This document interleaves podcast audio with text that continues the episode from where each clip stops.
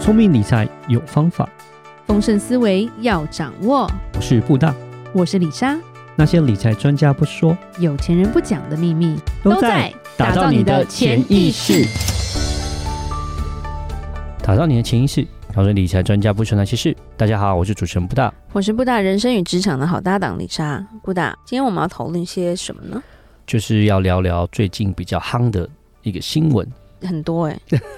没有啦，因为最近是黄金这个话题，忽然间又看到了很多新闻在报道。哦，它突破了历史新高嘛？对对对，在十二月四号的时候，它突破了历史新高，它现在的价钱是每盎司两千一百五十元。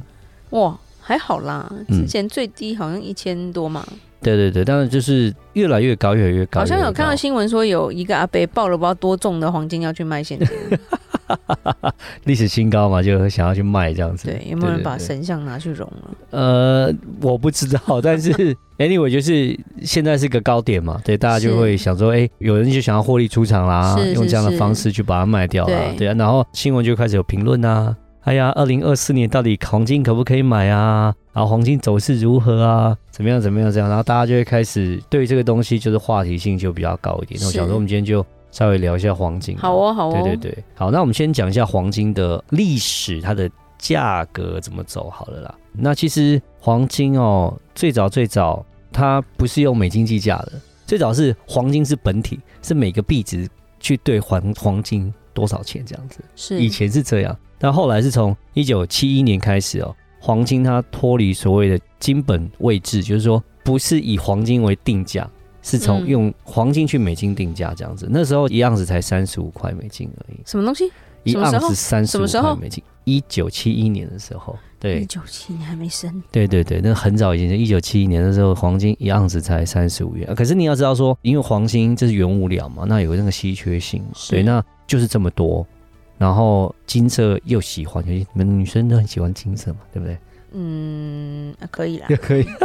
对 不对？亮晶晶的东西啊，需求量越来越大，亮亮的东西都喜欢对对对啊，需求量就对啊，越来越大，越来越多，供需问题嘛，那你需求越来越多，当然就是价钱就会慢慢慢慢慢一直往上走。其实很快啊、哦，一九七一年那时候才三十五块一盎司，一九七三年两年后就变成一百块。来不及啊，对，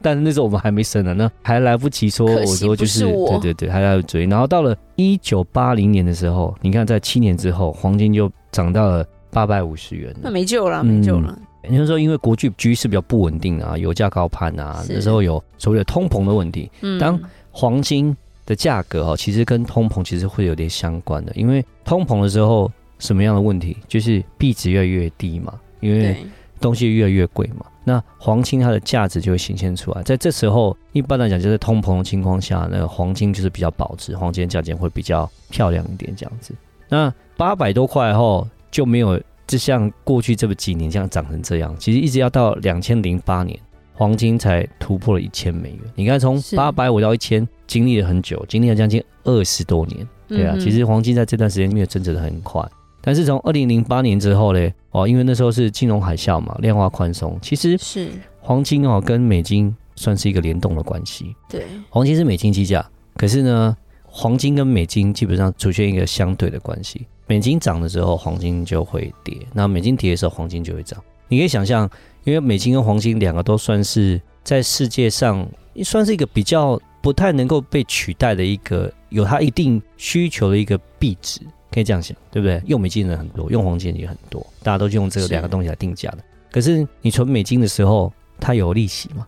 对不对嗯但是你存黄金的时候呢，哎，黄金是没有给你利息的。当如果像现在这个情况呢，就是高利息的时代，你存美金，你去美金定存就五趴六趴，你会想存黄金还是存美金？那、当然我就存美金啊，因为嗯美金这个利息这么好，那当然是存美金会比较好。但如果说假设你在利息低下的时候，就是美金没有什么利息的时候，哎，这时候黄金就会起来了，因为反正我存美金也没有利息嘛，对不对？ 然后我存黄金，可是黄金比较保值，还有增值的空间。美金利息那么低，反而是没有什么增值的空间，所以就变成说美金是往下跌，黄金是往上涨，所以这个相对的关系。所以我们刚刚讲，两千零八年的时候，黄金那时候就突破一千块美金，因为零八年金融海啸、量化宽松，利息就往下走了。嗯是嗯，那时候黄金到一千块。好，嗯哼到零二零一一年的时候，也是一样，那时候也是量化宽松，因为刺激房贷之后嘛，是两次的 Q E 啊，是那时候其实利率啊各方面都非常低，那时候黄金就涨到了一千八百八十九块，哦嗯，一就千涨八那个我记得，那个很可怕，涨了超多。可是呢，到那了一次的涨幅很可怕。对那时候涨得非常高，可是二零一五年的时候嘞，哎，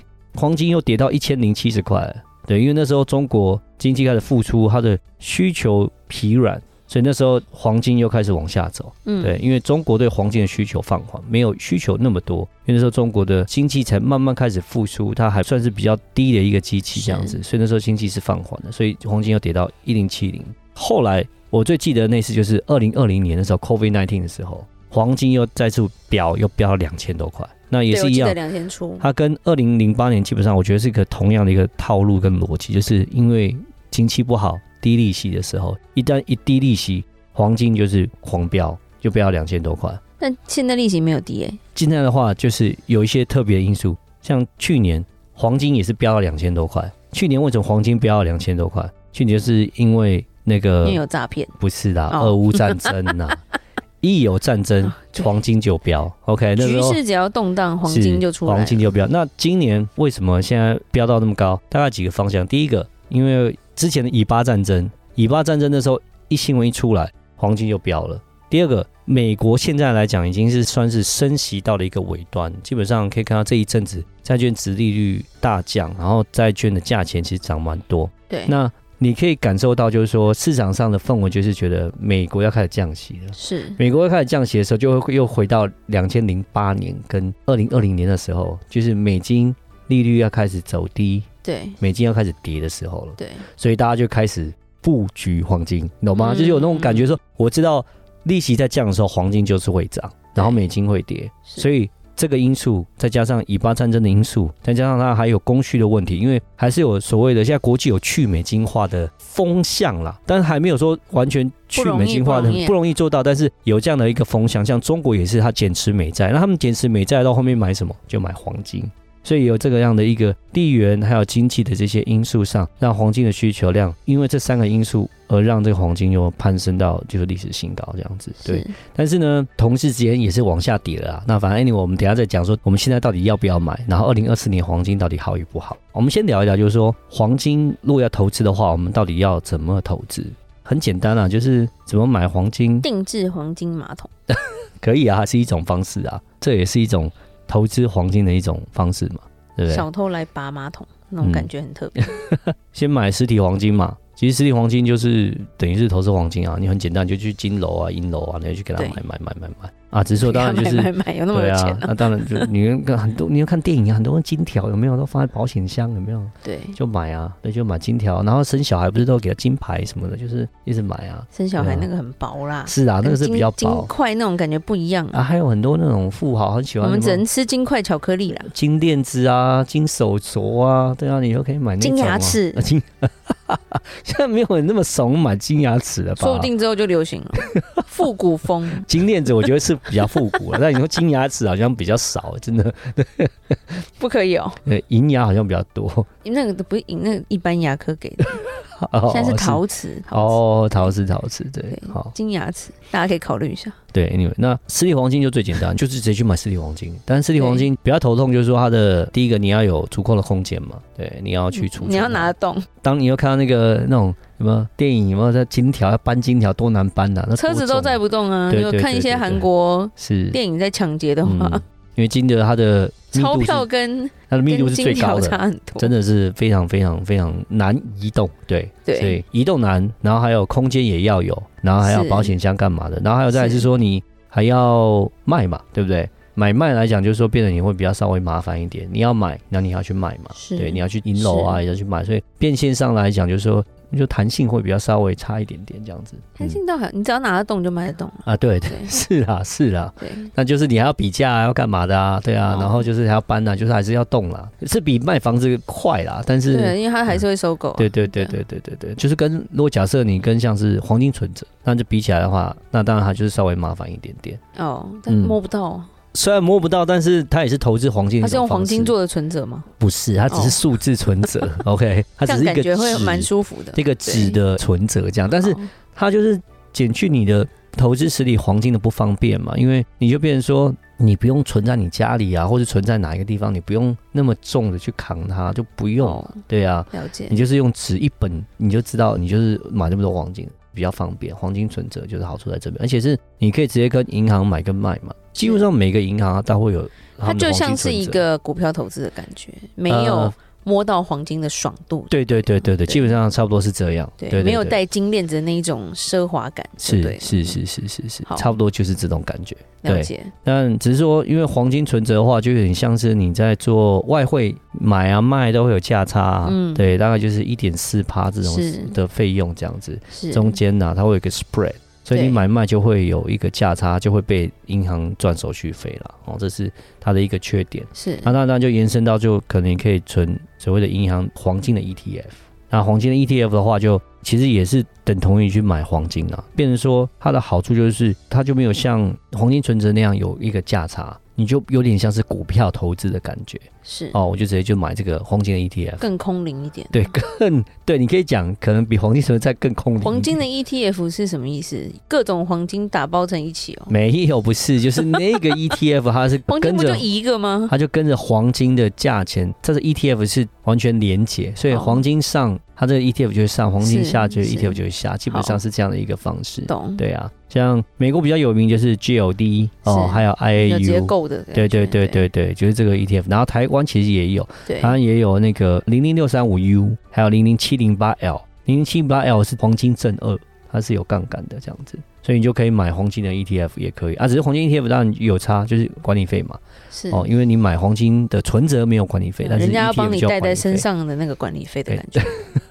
没有，你就把它想它是比较像股票投资这 啊样，对啦，它对啦，就是会有管理费用在。就喜欢闪。亮亮的东西啊，嗯干嘛对弄？但就是哦，除非你家里很大很有钱、不然你就是买一大堆全家都闪亮亮嘛，啊，不然的话你就是用这样的方式就变得无形的，就会比较好保管嘛。你这是样啦想，是对对对。那最后一个就是你可以买所谓的黄金的期货，对，嗯黄金期货也可以。但是黄金期货的话，它就是说，其实它就可以开杠杆，就是说它的赚的钱可以比较多。但是黄金期货的缺点就是说，因为它是有期限的，所以黄金期货就不能说，好像你买了一直持有，一直持有到结束这样子，黄金期货是不行的。对，因为时间一到，你就是要变现，对因为它期货嘛，这是 contract。对我来说呢，黄金现在到底要不要追？我想讲的是，有数据研究，就像我刚才在讲了，当美国在降息的时候，当美金在贬值的时候，其实黄金就是一个比较强的一个走势，基本上是这个样子。是那所以明年会呈现一个降息的状态。一般来讲，我们看到应该是黄金是应该是会涨的，但是我自己认为是